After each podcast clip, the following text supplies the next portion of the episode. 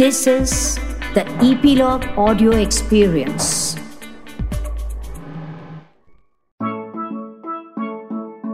प्यारे बच्चों, नन्ही दुनिया में आप सभी का स्वागत है।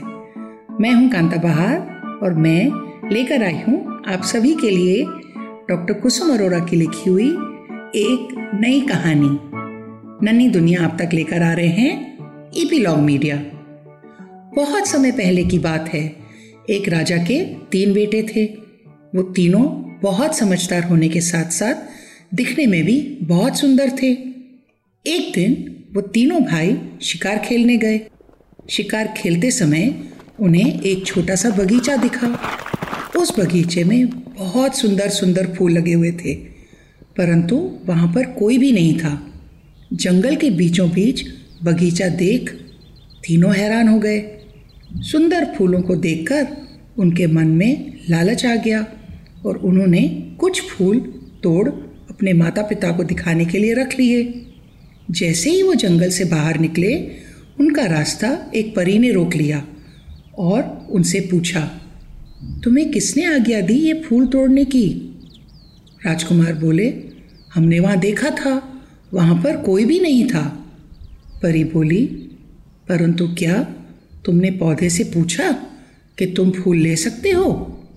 तीनों राजकुमार हैरानी से बोले, नहीं, पौधे कैसे बताते? परी बोली, तुम्हें पूछना चाहिए था, अब तुम्हें सजा मिलेगी। तीनों राजकुमार बहुत घबरा गए।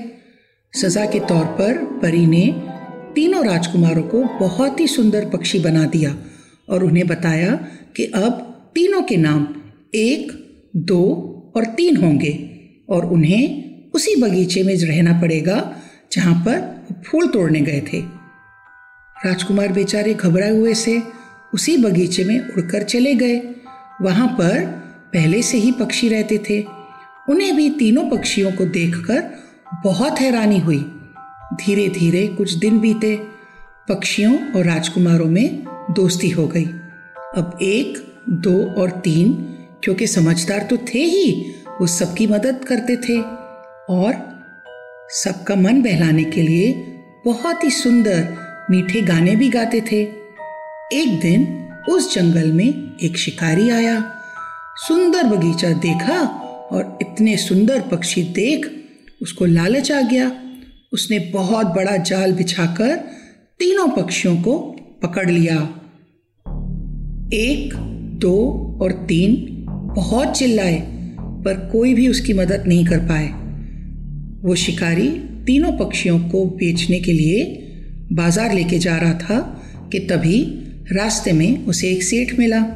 सेठ अपने सेवक के साथ, यानी अपने स्टाफ के साथ कहीं जा रहा था। उसने इतने सुंदर पक्षी देखे तो वो रुक गया और पूछा शिकारी से, ये पक्षी कहाँ लेके जा रहे हो?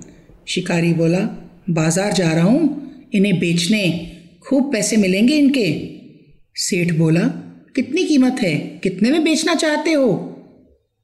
शिकारी बोला, सौ मोहरें। सेठ को पक्षी बहुत पसंद आए थे। उसने कहा, मैं तुम्हें दुगनी कीमत दूँगा। डबल, दो सौ मोहरें देता हूँ। इन्हें मुझे बेच दो। शिकारी ने खुशी खुशी पक्षी सेठ को दे दिए।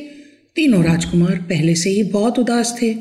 उन्हें लगा कि अब उन्हें कभी भी उनके माता पिता नहीं मिल पाएँगे।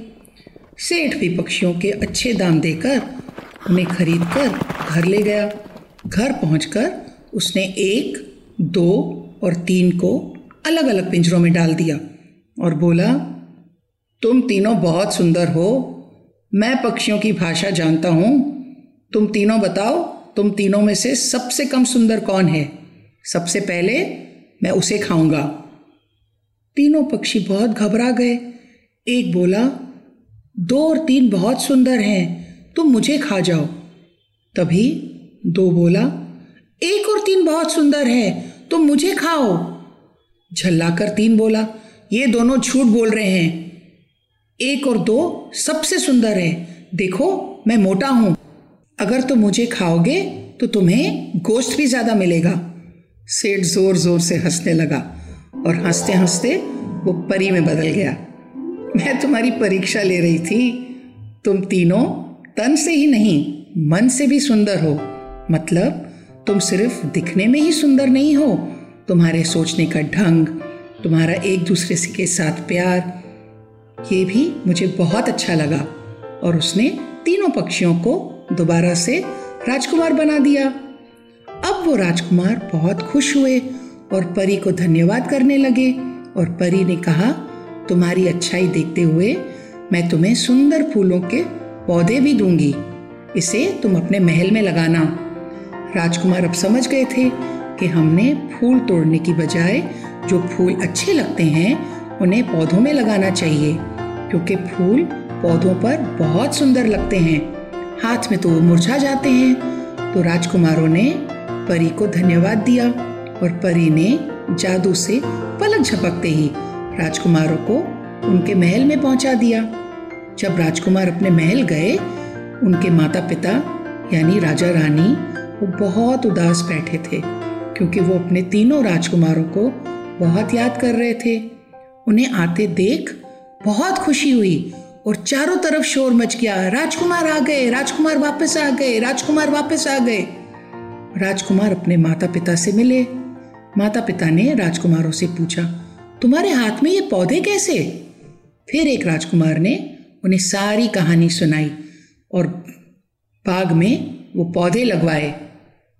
पौधे लगे और सुंदर सुंदर फूल निकले तो सब लोग उन्हें देखने आते। फिर राजा ने पूरे राज्य में ढिंडोरा पिटवा दिया कि कोई भी आदमी फूल नहीं तोड़ेगा, जिसको पेड़ से फल, फूल या पत्ती चाहिए, वो पहले मुझसे अनुमति मांगेगा जिससे जितनी ज़रूरत हो सिर्फ़ उतना ही लेगा, क्योंकि पेड़ पौधे हमारे लिए बहुत ज़रूरी हैं। ये हमें ऑक्सीजन देते हैं, हमें सुंदरता देते हैं और बहुत तरह की दवाइयाँ भी बनती हैं इनसे, जो हमें स्वस्थ बनाती हैं। ऐसे राजकुमार और राजा सब बहुत खुश हुए और उनका जो राज्य था, वो हमेशा खुशहाल रहा। तो बच्चों, क्या सीख मिली हमें इस कहानी से? तीन सुंदर राजकुमार बने दंड खा पक्षी। तब समझे समय की पुकार कि करना है ज़रूरी हर फूल पौधों से प्यार। प्यारे बच्चों, नन्ही दुनिया में कहानी सुनने के लिए धन्यवाद। प्लीज़ अपने कमेंट्स हमसे ज़रूर शेयर करें। हमें इंतज़ार रहेगा। यदि आप एप्पल पॉडकास्ट यूज़ करते हैं तो हमें रेट करना ना भूलें और ईपी लॉग मीडिया की वेबसाइट पर नन्ही दुनिया को सब्सक्राइब ज़रूर करें। या अपने मनपसंद किसी भी पॉडकास्ट प्लेटफॉर्म पर, जैसे स्पॉटिफाई गाना जियो सावन एप्पल पॉडकास्ट वगैरह, अपनी सब्सक्रिप्शंस कंटिन्यू रखिएगा। ताकि आपको नोटिफिकेशंस मिलती रहें। मैं कांता बहार, आपसे फिर मिलूँगी एक नई कहानी के संग आपकी अपनी नन्ही दुनिया में। तब तक स्वस्थ रहें, खुश रहें। धन्यवाद।